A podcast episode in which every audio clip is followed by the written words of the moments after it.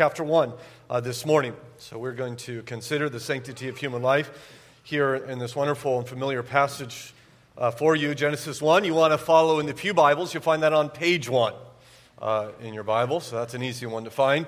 Um, so uh, find your way there. And while you're do, doing, I, I, must say, um, take a moment. I, I, had no idea Josh was going to make uh, uh, such kind remarks and your kind affirmation. And I, um, I, I, just want to express how happy we are to be here. And uh, uh, as I, I, share with you periodically, I, I consider myself, and uh, I know Allegra does as well, we consider ourselves to be members of Hamilton Baptist Church.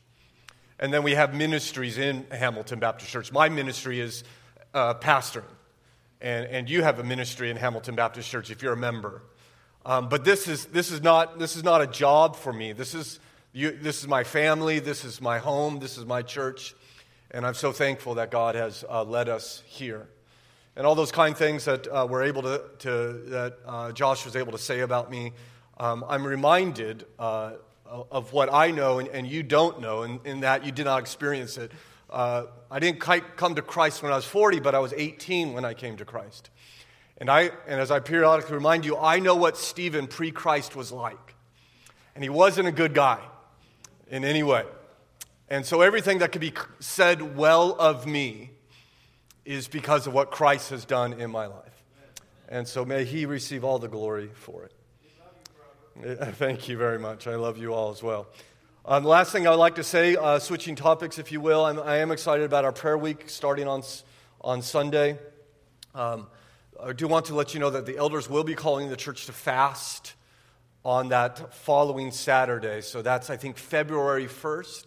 We would like you to fast with us on February 1st and be in prayer on that Saturday. We're going to meet here at 4 o'clock Saturday afternoon, and we're going to pray in particular over people in our church who are struggling with various issues.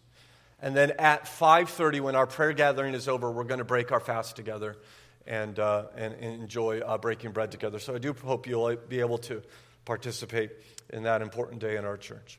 So here we are in uh, Genesis chapter 1. Uh, beginning in verse 26. Hear now the word of God. Then God said, Let us make man in our image, after our likeness, and let them have dominion over the fish of the sea, and over the birds of the heavens, and over the livestock, and over all the earth, and over every creeping thing that creeps on the earth. So God created man in his own image. In the image of God, he created him, male and female he created them.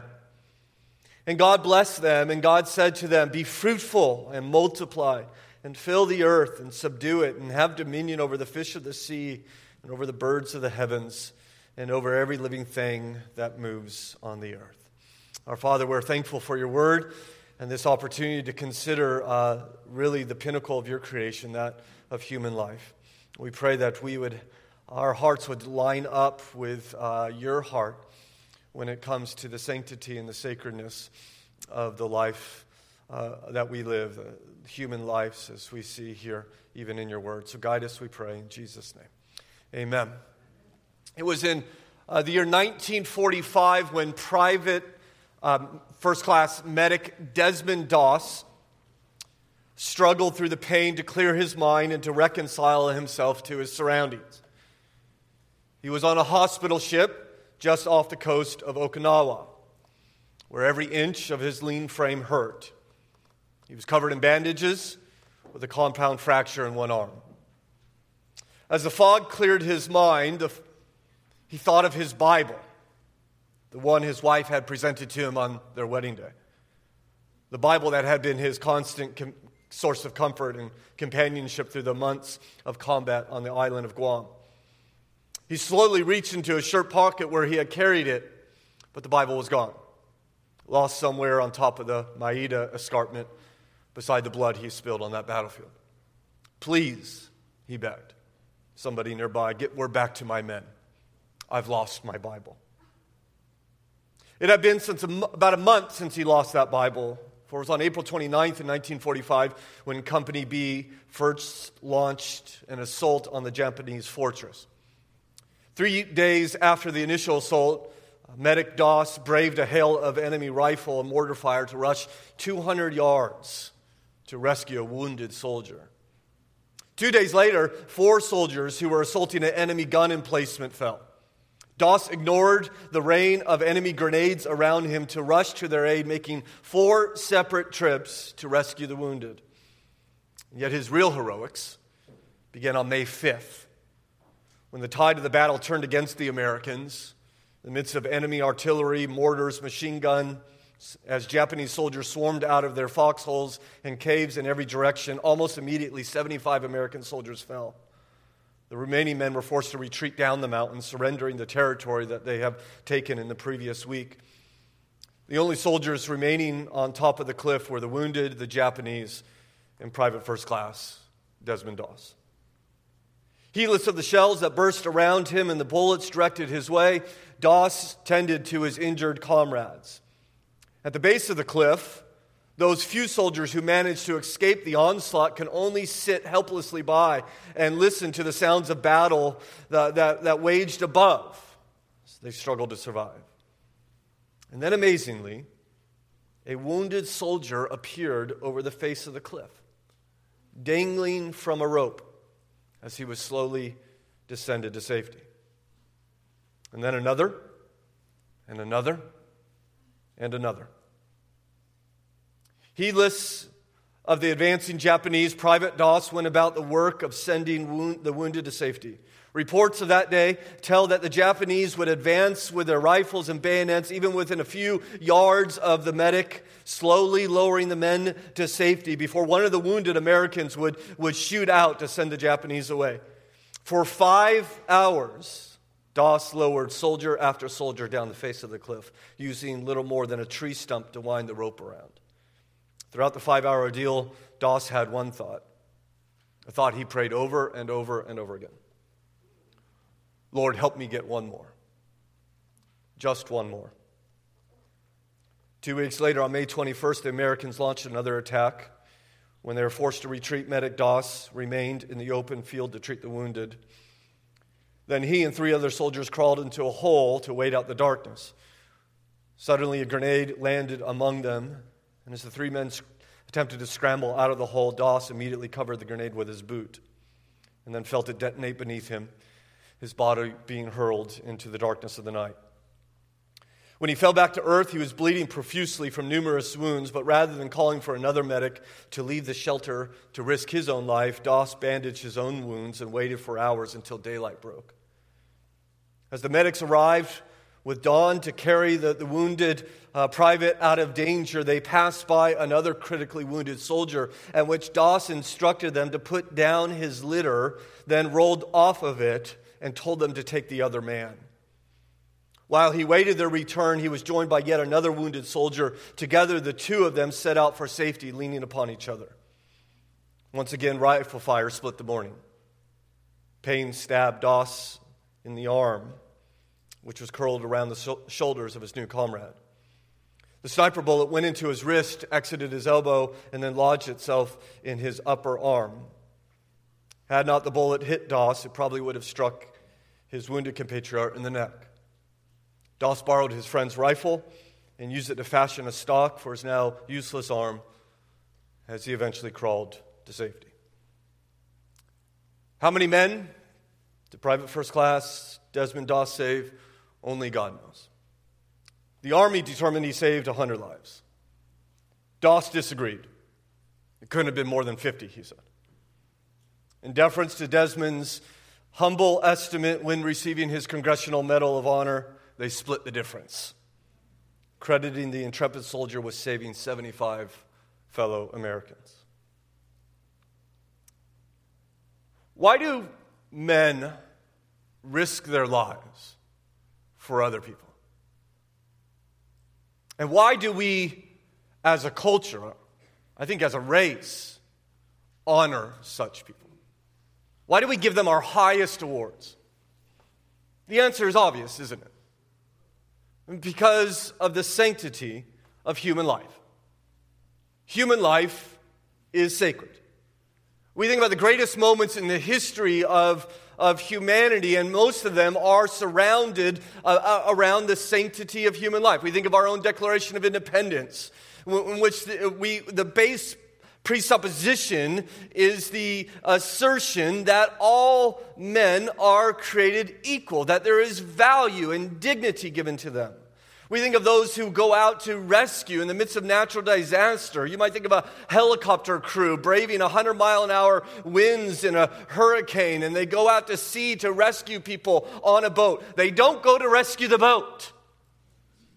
They go to rescue the people on the boat because we understand, don't we, that human life is more valuable than human property. You think about people who run into burning buildings, not to put the fire out, but to get the people out of that building. You think about doctors who will go to faraway countries to, to, to help strangers they've never met who might be suffering with, with Ebola or some other contagious disease, putting their own lives at risk to help people that they never knew. Think about the emergency room and what great lengths we go to keep a person alive. Dear friends of ours, in, uh, just south of here, just had their first baby, born 25 weeks after conception. Little Avery has now been uh, two weeks old and he's doing well, but the extent of treatment this little child is receiving boggles the mind as they work day and night to keep this little one alive. You see, the magnitude of the effort and the willingness of our sacrifice is a testimony, is it not, to the sanctity of human life? Or you could consider the opposite. The darkest moments of history are assaults on human life, whether it be gang violence in an inner city or the senseless loss of a passenger plane flying over Iran just a few days ago. You, you go down to D.C. and you go to the Holocaust Museum and you will be assaulted with the senselessness and the tragedy of the loss of so many lives. You go down to the new lynching museums in Alabama and you'll feel the same uh, tension in your heart. I think about my own uh, 20 years plus years in pastoral ministry. I think of the greatest uh, times of tragedy in my own life is when I, I buried a, a child uh, who lived yet just three hours, or I, I went on uh, and buried a child who had lived just but six years, or buried a, a mom killed in a, a single mom killed in a senseless car accident, leaving her seven year old uh, uh, an orphan. And these are, are times of great sadness and great, uh, great hardship precisely because human life is more valuable than anything on this earth. That's obvious to everyone, isn't it? I'm afraid it's not. I'm afraid this is something we cannot all agree on. For even this last year, 800,000 Americans lost their lives to the scourge of abortion. This Wednesday will mark the 46th anniversary of the Supreme Court decision, Roe versus Wade, which declared that a woman has a constitutional right to an abortion. And so many people of faith, uh, this church in particular, uh, recognizes every third Sunday in January as the Sanctity of Human Life Sunday. We dedicate uh, this Sunday to declaring once again what seems to be under assault in our culture that human life is sacred, particularly when it applies to abortion because it's easy to forget about abortion. Abortion is out of sight, it's tucked away, but it is not rare. There has been, listen, 60 million abortions in America over the last 46 years. 60 million. It's an issue that continues to, to invade our land, and it is an issue that will not go away, as you know. I don't know if you had the misfortune to watch the Golden Globes just recently. Um, I, I thankfully did not, but I did catch the headlines. And the headlines was not about who won what. If you caught the headlines, you, you saw that what everyone was talking about was the, uh, the, the speech that Michelle Williams gave, who evidently won an award for her acting ability. Williams said, and I quote her, when you put this in someone's hand, I, I don't know if it's a gold man or whatever it is. She's speaking of the award, right? I got this award. When you put this in someone's hand, you're acknowledging the choices they make as an actor, moment by moment, scene by scene, day by day.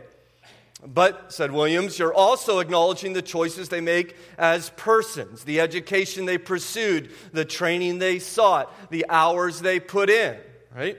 So, in other words, you say when you give someone an award, you're not just acknowledging their, their acting, you're acknowledging them as a person and all that they've done in order to come to this point in their life. As she repeatedly uses the word choice, the choices that they make to get to this position. And then she finally gets to the point when she says, I'm grateful for uh, the acknowledgement of the choices that I've made, and I'm also grateful to have lived in a moment in our society where choice exists.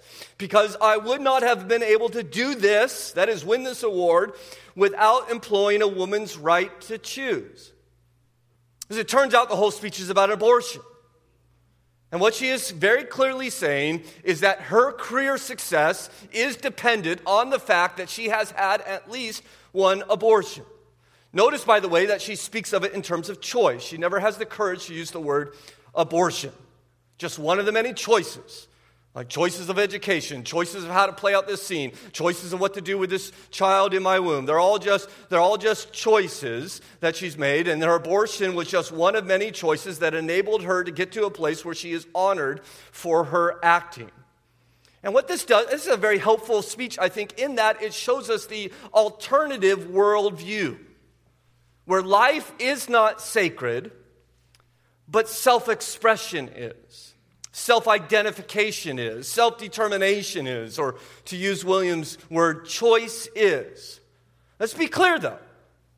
She is speaking of the intentional destruction of a human baby, her baby.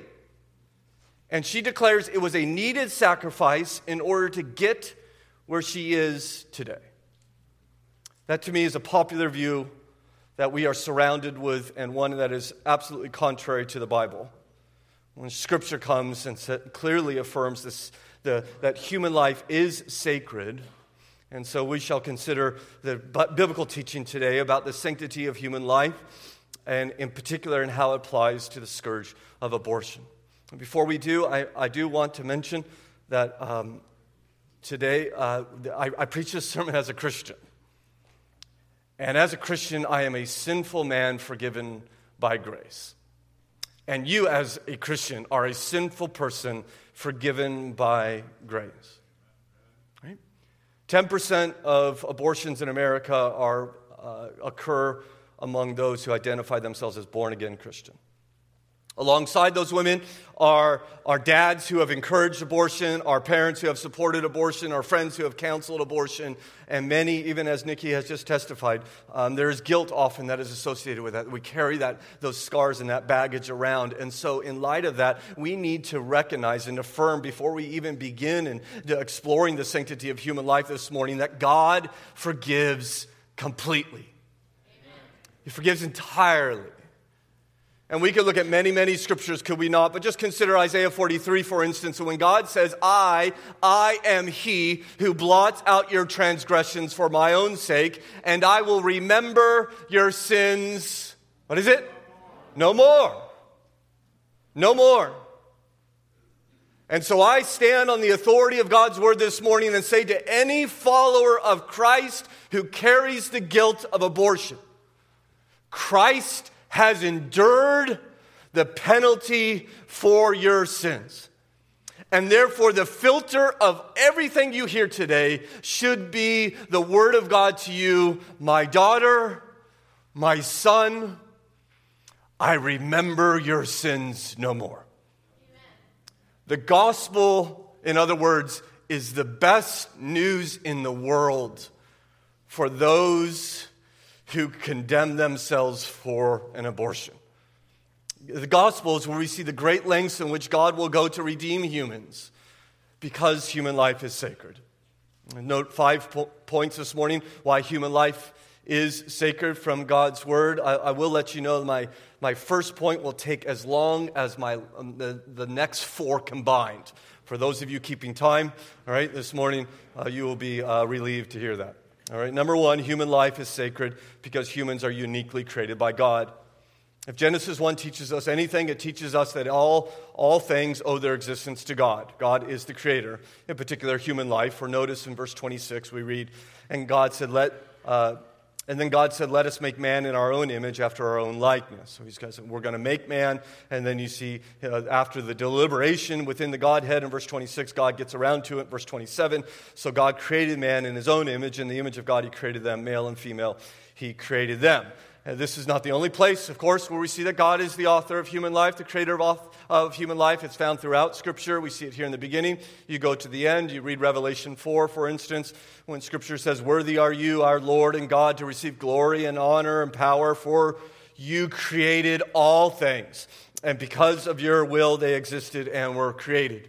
This is particularly applied to Jesus in John's prologue in chapter 1 and verse 3. All things were made through him. That's Jesus. And without him was not anything made that was made. So the Bible affirms God creates all things, eh, including human life. And yet there seems to be a uniqueness when it comes to the creation of human life. In fact, if we don't have time to look, uh, look at this, but uh, if you look at Genesis, those of you who are familiar with chapter 1, which most of you are, aren't you? We, we see God creating when God says, Let there be light, and there was light. Let there be an expanse, and it was so. Let there be, let there be, let there be. I think it's like eight times God creates by just simply declaring, by fiat, let there be. But when we arrive at creation, you see the pattern is broken. We read in verse 26 again. God, God said, Let us make man in our own image. Not let there be, but let us make. And we see that God is uh, even uh, deciding about the creation. He's deliberating, as I, as I mentioned, within the triune Godhead. He's talking uh, to amongst himself about this creation. So we see his personal involvement, his special involvement. So we might say all things are created by God, but human life is a special, includes a special divine involvement in that creation. If you want to see this uh, even more clearly, just turn over to Genesis 2. Up to this point, God has spoken everything into creation, but we find in verse 7 of Genesis 2 uh, this familiar passage. Then the Lord God formed man of the dust of the ground and breathed into his nostrils the breath of life, and the man became a living creature. And you notice the, that God gets his hands dirty when it comes to creating us, as it were. He, he, he breathed into his nostrils, a very special personal involvement, very unique aspect of creation uh, there in Genesis chapter 1 and chapter 2, of course. Now, his creative act uh, no longer takes place in the earth, does it? It takes place now within a, a mother's womb. And we see scripture repeatedly affirm this. Job 31, for instance, says, He who made me in the womb. Or Psalm 139, You knit me together in my mother's womb. I praise you, for I am fearfully and wonderfully made. In other words, the psalmist says, The way that God creates human life, the way that God creates babies, compels us to praise Him.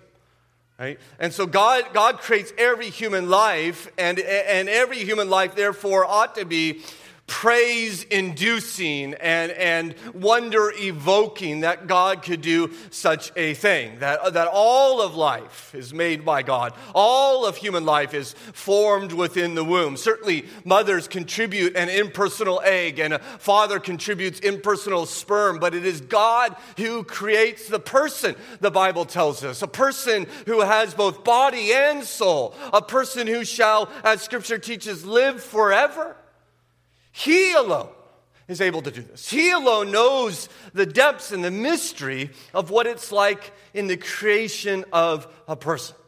Now, you might, you might say, okay, well, I, I grant that God creates people, but the question then rises at what point is is there human life? At what point is there a human person? Is, a, is it a human person at birth, or is it a human person at conception, or is it a human person somewhere in between? This, to me, is the central question when it comes to abortion. When, when, is, when, when, when is a person there? Every argument, I think, in abortion comes down to this. Because, of course, we have heard about a woman's right to privacy their right to their own bodies, right to their own decision. And that's a right in which I, I, would, I will affirm as much as any. I do think we have a right to privacy. And if the preborn is a mass of cells, then certainly this is a private decision. It would be like removing a benign tumor. And it would be utterly absurd for Congress or a judge or anyone else to say, you, tell you what you can and cannot do with your tumor. And you would rightly say, Get your hands off my body. But if the preborn is a human being, my friends, it's no longer a private decision. It's no longer about your body, it's about another human person, right? We all have a, right to privacy, certainly, but we also have laws that invade our privacy when we begin to harm another person. I certainly have experienced this as a foster father, a child who was, who, uh, uh, the government violated someone's privacy in order to rescue a child from dangerous neglect. And we think that is right and good. See, privacy is not the issue. It's not about privacy, it's about what is in the womb. And the Bible, my friends, have answered this question thousands of years ago. Biblically, we know the preborn are children. We saw just a couple weeks ago in our study of Genesis. Remember Rebecca's pregnancy when we saw the, the scripture says the children, and that's just the ordinary word for children, struggled together within her. Or perhaps you read a, a month earlier in that, in the nativity of uh, stories, in Luke chapter 1 and verse 43, when Elizabeth says to Mary, Why is it granted to me that the mother of my Lord should come to me? Right? Mary is already a mother. Now, what makes a mother? What do you have to have to be a mother? A child. And we know from the timeline that Mary is probably around a week past conception. Not only are our, children uh, in the womb called children in the Bible, they act like children. Elizabeth will go on to say to Mary, the baby in my womb, speaking of John now, who's about six months after conception, leapt for joy. Joy, of course, is not something that a, a, a mass of cells has. Luke chapter 1 and verse 15, again speaking of John, the scripture tells us he will be filled with the Holy Spirit even from his mother's womb. Or in Psalm 51, surely I was sinful at birth, sinful from the time my mother conceived me. We see the preborn act like children. We also know that the Bible tells us that God loves the preborn. For instance, in Jeremiah chapter 1, before you were born, I consecrated you. In other words, Jeremiah, you're not an accident. And Jeremiah, you, you weren't some biomass. From the moment of conception, a holy and all powerful God made and loved Jeremiah. Scripture's clear the womb contains a person, a human being. And I, I, say humbly, but with full conviction, you cannot believe God's word and deny that. The Bible is not, it's not one of these gray areas. This is very, very clear what the Bible teaches us. And what the Bible has told us for thousands of years, I'm, I'm, I would suggest that science has actually caught up right? Scienti- not only biblically do we know the preborn are children, scientifically we know as well. We have ultrasounds and microscopic cameras that can take us into the womb. We can now see only what God was able to, to, to see before, a baby being formed in the womb. We now know that, that 18 days after conception, the heart is beating, right? Before most women even know they're pregnant. We know six weeks after conception, the brain is working, the skeleton is complete, the child has reflexes. Eight weeks after conception, we, find, we see personality in the, in the child. The baby sucks her thumbs, she grabs her foot. Uh, all the bodily systems at this time are present. By 10 weeks, the, the, the baby squints, swallows, makes a fist, recoils from pain. At 12 weeks, all the systems in the body are now working on their own, and we have pictures of the baby even smiling. I, in fact, I think the description of an eight week old baby by Dr. Paul Rockwell of Troy, New York, is helpful when we think about the scientific evidence for the uh, human uh, uh, life in the preborn. He says, While I was giving an antiseptic for a ruptured ectopic pregnancy at two months gestation, I was handed what I believe was the smallest living human ever seen. Within the sac was a tiny human male swimming extremely vigorously in the amniotic fluid. This tiny human was perfectly developed with long, tapering fingers, feet and, feet and toes. He was almost transparent as regards to the skin, and delicate arteries and veins were prominent to the ends of the fingers. This is eight weeks after conception. The baby was extremely alive and swam around the sac approximately once per second with a natural swimmer's stroke. It's my opinion, he says, that if lawmakers and people realize that very vigorous life is present it is possible that abortion would be found more objectionable than euthanasia. We know scientifically that the preborn are children. We even know it uh, somewhat ironically and sadly legally. As a culture, we do. That is, if you commit a violent crime and kill a preborn baby, uh, you, you, you will be charged with homicide. It's, these are called fetal homicide laws. They're in 37 states. Now, what is homicide? Homicide is the killing of a person. It is not the killing of a subperson. It is not the killing of a, a, a mass of cells. And so, we as a culture, we legally protect the unborn as persons unless the mother doesn't want us to. It doesn't make sense to me, I'm afraid. That it, we, we say it's homicide to kill a fetus intentionally, except in the case of abortion. See, the difference isn't the personality of the child, uh, the humanity of the child. The difference is the desire of the mother. And I don't think that's good grounds for determining this, uh, the rights of another individual. And let me just say, lastly, uh, as we close this point, you know, we even get beyond the science and the laws and even scripture. I think even in our hearts, and perhaps I'm naive in saying so, but I think in our hearts, intuitively, we know what that in, our, in the womb of a mother is a child. Scripture tells us in Isaiah 49 can a woman forget her nursing child and have no compassion on the son of her womb?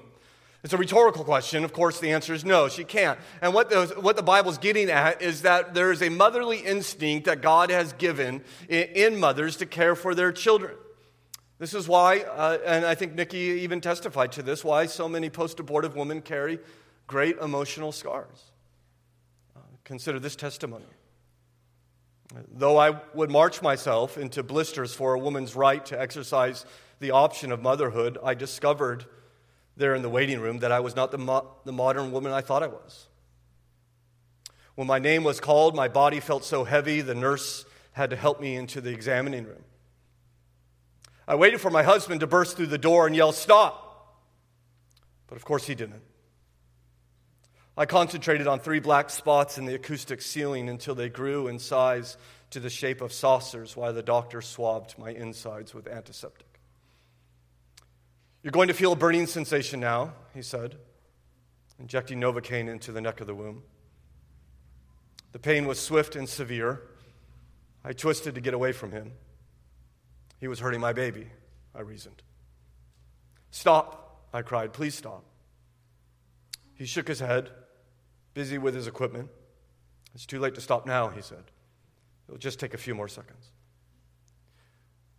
Physically, the pain passed even before the hum in the machine signals that the vacuuming of my uterus was complete.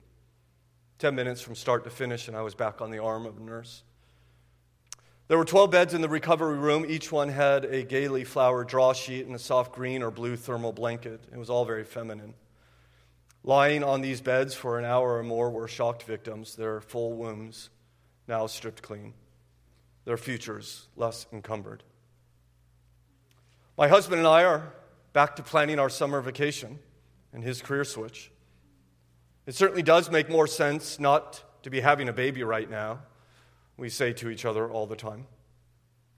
But I have this ghost now, a very little ghost that only appears when I see something beautiful, like a full moon on the ocean last weekend, and the baby waves at me, and I wave at the baby. Of course, we have room, I cried to the ghost. Of course, we do. Why so sad? Why seeing a very little ghost when one sees something beautiful? Well, it is because abortion is not, despite the language, simply a termination of a pregnancy, but of a baby. This is why there's a clinical disorder called post abortion stress syndrome. It's why women who have had abortion are four times more likely to commit suicide because a mother has a God given natural desire to mother their child. They know intuitively what we all know legally and scientifically, and yes, biblically, that the preborn is a child uniquely created by God.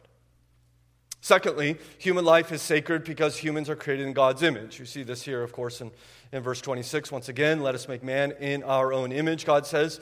And then in verse 27, we see the fulfillment of that deliberation. So God created man in his own image. In the image of God, he created him. Male and female, he created them. So we are not simply made by God, we are created in God's image. That is, we are, according to uh, verse 27, we are like God. We are like God. Now, there's been great debate over millennia. What does that mean that we're like God? Some suggest it's because we have a soul. Some suggest it's because we'll exist forever. Some suggest it's because we alone of all creation can appreciate God's majesty and worship Him personally and enter into a relationship with that God. Whatever it means, it is clear that we are like God, and therefore we are unique in this way. We are not like lizards. We are not like frogs. We're not even like primates. We alone are created in God's image. And therefore, human life is sacred. All of human life has value, dignity, and worth. Every single human person, regardless of their stage of development, regardless of their abilities, are made in God's image.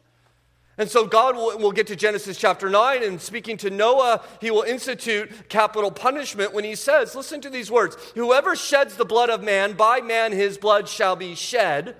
For God made man in his own image. So you might ask, why, why are we not allowed to kill humans?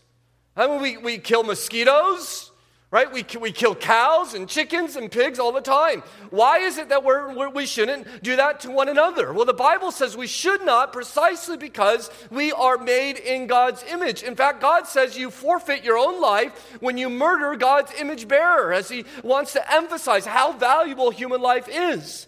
In other words, the basis for human rights has been for hundreds of years in the Western culture rooted in this belief that we are made in God's image, sometimes called the Imago Dei, that we bear the image of God. So the question then I think needs to rise in our minds if we remove that basis for human worth, that we're made in God's image, what other option do we have to defend human rights? Right? If our culture begins to deny God, and therefore deny that we are a special creation of God made in His image, instead that we are uh, uh, evolved from primates, instead that we are simply complex organisms, we're just molecules of motion, we're just uh, accidents of time and chance, then what do we base human rights on? What makes a human worthy of protection? What gives a human dignity? The only other option is our capabilities. And so the, the, the arguments that, that are being made on the other side, we protect human life because of human life's capacity. They have the capacity to reason, capacity of self awareness, capacity to make moral choices. And because they have these capacities, therefore they are worthy of rights. And so the reasoning goes the life in the womb doesn't have these capacities. Uh, a, a, child in a room cannot make a moral decision, cannot reason, uh, is perhaps not self aware, and so no capacities, therefore they have no rights. The problem with that argument is it doesn't stop at birth. You got a one week old baby and they're not making moral decisions either. They're not reasoning things out either. And it doesn't stop when you come to disabled individuals. And it doesn't stop when people sadly uh, enter their senior years and suffer with uh, senility and dementia and they lose these capabilities. See, if you can't protect the preborn, then you can't protect the newly born in this worldview. You can't protect the disabled. You can't protect the elderly.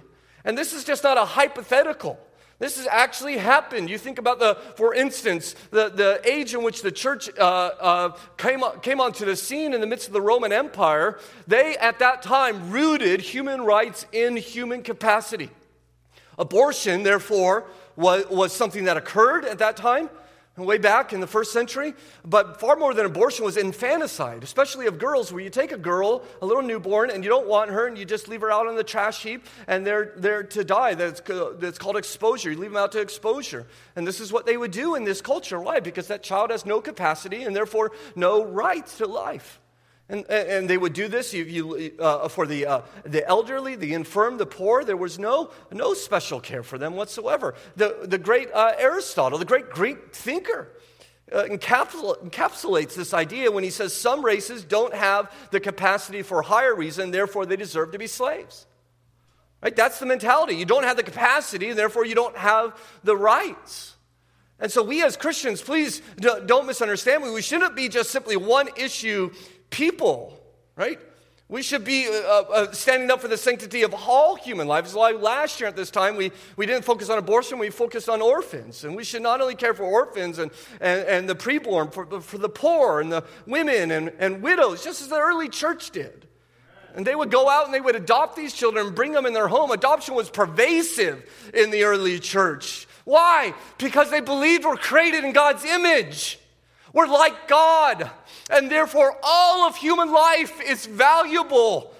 Right? If you believe in the Imago Dei, the circles of protected life expands because all human life, not just the capable, are sacred. Third, human life is sacred because we are given authority over creation. Given authority over creation. Day 1 through 6 in Genesis 1, you see that God is shaping the world as he's preparing for the, for the last act of creation, that of human life. And what does he say there in verse 28? And God blessed them and said, Be fruitful, multiply, and fill the earth, and subdue it, and have dominion over the fish of the sea, and the birds of the heavens, and over every living thing that moves on the ground. So God creates man and says, Now look, all this creation is yours to rule. Right? As God's image bearers, we subdue and rule just as God does with the sea and the air and the ground, he says. And my point is that humans have a clear superiority, according to Scripture, over all creation. Creation is God's gift to us, and therefore human life is sacred. Even as Jesus would say in Matthew 10, you are of more value than many sparrows. Or Matthew 12, of how much more value is a man than a sheep. Fourth, human life is sacred because humans are blessed by God to have children.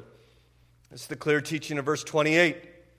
And God blessed them, and God said, Be fruitful and multiply. Right? Those two go together. What is the blessing? God blessed them. What is that? Well, in part, it's the ability to have children. Right? So blessing and children go together. I don't know if you heard that around here before, but it, uh, children are a blessing. And you see how these two are ruptured with abortion. That the, the, not, not blessing in children, but the child is a cost. The child is an encumbrance. The child is an interruption. The child is a burden. And therefore, we should terminate it, is the mentality. When scripture comes, for instance, and says in Psalm 127 that, Behold, children are a heritage from the Lord, the fruit of the womb is his reward. And again in verse 5, Blessed is the man who fills his quiver with them. And so, children are a blessing of God according to scripture, and therefore should be valued and esteemed. Lastly, consider that human life is sacred because Jesus became a human to save humans. And it's here we would consider Philippians chapter 2. Let me just read it for you for time's sake. Christ Jesus, who though was in the form of God, did not count equality with God a thing to be grasped, but emptied himself by taking the form of a servant, being born in the likeness of men isn't that interesting that we are made in the likeness of whom? And God. And now Christ is being made in the likeness of men, of humans. And being found in human form, we continue, he humbled himself by becoming obedient to the point of death, even death on a cross. And Jesus came into this world and didn't come as, a, as an eagle, didn't come as a horse, right? Not even, not, didn't, didn't come even as an angel but came as a human. Why? To save humans, to save us. Paul writes in 1 Timothy chapter 1, this saying is trustworthy and deserving of full acceptance. That Christ Jesus came into the world to save sinners. That's why he came, because he values human life. And so he comes and stands in our place and takes all of our sin upon himself. All of it. Every single sin that a Christian will commit. Every sin, Christian, every sin you have committed, are committing, will commit. If you are in Christ, Jesus has taken the punishment for that in the cross. That is the very center, the very heart of the Christian faith. And so we rejoice in Paul's writings in Romans chapter 8 and verse 1. There is therefore now, what is it? No condemnation. Can you say that with me? There is therefore now no condemnation for those who are in Christ Jesus. None. There is none. I don't care what you've done. And so I repeat from where I started the gospel is the best news in the world for those who would condemn themselves for having participated in an abortion. That mercy is offered to you even now. I know Josh even began our service praying that there might be one here who's exploring Christianity, considering what it's all about. Please understand that God offers grace. You don't make your way to God through your works, through your efforts, through your goodness. God actually comes to save sinful people by sending his son to be a human, live in our place, to accumulate a perfect record for us, and then die on the cross to pay our punishment. And three days later, he's raised from the dead. And now the Bible declares if you confess with your mouth that Jesus is your Lord and believe in your heart that God raised him from the dead, you will be saved. So all you have to do is surrender your life to Christ in faith. You receive his forgiveness. He doesn't, wa- he doesn't uh, uh, blink at, uh, sweep it on the rug or wink at it. He forgives it. I love the story with Jesus in Luke 7 with the woman at the well, and uh, a very scandalous woman indeed. And Jesus declares, I tell you, her sins, which are many, are forgiven. And then he goes on and says something we all should hold dear in our heart those who have been forgiven much will love much. Well, if you have been forgiven, and you have been, if you're a sinner, you ought to love Jesus greatly. And I think post abortive men and women should love him greatly as well. Do you love him? Have you been saved by him? He would wash you clean even now. I think of as, even as we think about application as we end our time this morning, uh, I, w- I would suggest that the greatest application we all could do would be believe the gospel. That we simply believe the gospel, that sin is a crushing burden and Christ has come to take that off of us. And that we might believe it every day of our lives. But beyond that, as it pertains to abortion, we ought to hate abortion. We have to hate that babies are dying, that mothers are being scarred, that men are being corrupted, that doctors are being hardened, and the image of God is being assaulted. Third, we ought never to get an abortion. As I mentioned earlier, many who claim to be born of Christians do. In fact, 100,000 babies are aborted each year in America by women who claim to be born again Christians. I think, why? why? How's that possible? I think perhaps it might be because of the greater shame that is associated for sexual sin upon uh, those in the Christian community, and therefore a desire to hide it. This is why I tell my girls periodically the opposite of what Nikki testified in one of her examples. I tell my girls, listen, if you ever end up pregnant outside of marriage, your daddy will be crushed. It will be very, very hard for daddy. But I will never turn my back on you. You are my daughter, and I will walk with you through any sin that you happen to commit and I will always be with you. Our girls need to hear that, right? You say, well, Pastor, why do you preach a sermon like this every third January? Right? We already all believe this. And I get that. But let's, let's not be naive that, that sometime in someone's future, you're going to be involved in a situation like that. Whether it's you who are pregnant, whether it's your daughter, whether it's a friend, whether it's a niece or someone. And I want this just to be rooted so firm in your life, in your heart, that at that time there will be no wavering in us, that we might speak for life, we might even protect life, that one might live and follow Christ because of our convictions. And so a believer should never get an abortion. Fourth, we should persuade others concerning abortion. I do not think we should be silent on this issue.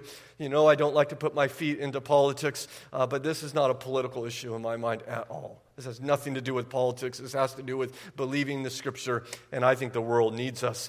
Fifth, we should support alternatives to abortion. That's why I'm excited that Nikki's here uh, representing Mosaic. I think we should continue to partner for the gospel with Mosaic. I think we should do this as a church as we do, but as individuals within this church, whether we're using our money, whether we're using our time, our prayers. I know many of you uh, continue to volunteer in this ministry as we seek to care for men and women in, in, in the midst of crisis pregnancies, unplanned pregnancies, and we should support that. Moreover, we should support adoption. And I, am just uh, thrilled that to be part of a church that there are so many adoptive families. Um, and that many of you have invited uh, people into your home that were, that were not born to you, but born to someone else, and said, you could, you could be part of my family. I'll be your daddy, and I'll be your mom, and your, your brother and sister. And I think that's just a beautiful picture of, of uh, the, the, Bible's affirmation of God's gospel and God's uh, uh, value of human life.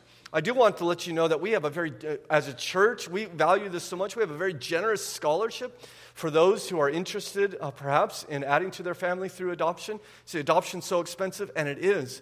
This church will walk alongside with you, even in those financial issues, to help you uh, be able to pursue this ministry. And let me say, six, and lastly, uh, we should seek legal protection for the preborn. I do believe we have democratic privileges of free speech and representation and demonstration. Um, and I think we should use those freedoms to pr- protect those who can't speak for themselves. And, and, uh, and, of course, we've been at this for 46 years now, haven't we? And, and you might think, well, this ain't ever going to change, right?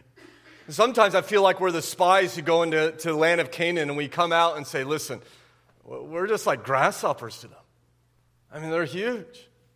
I mean, they got Hollywood, right? They got, they got, they got the universities. They have all, all kind of the, the, the cultural levers. They have it all. What are we going to do? You know, 160 years ago in this fair land of ours, there was no consensus whether an African was a person or property. Right?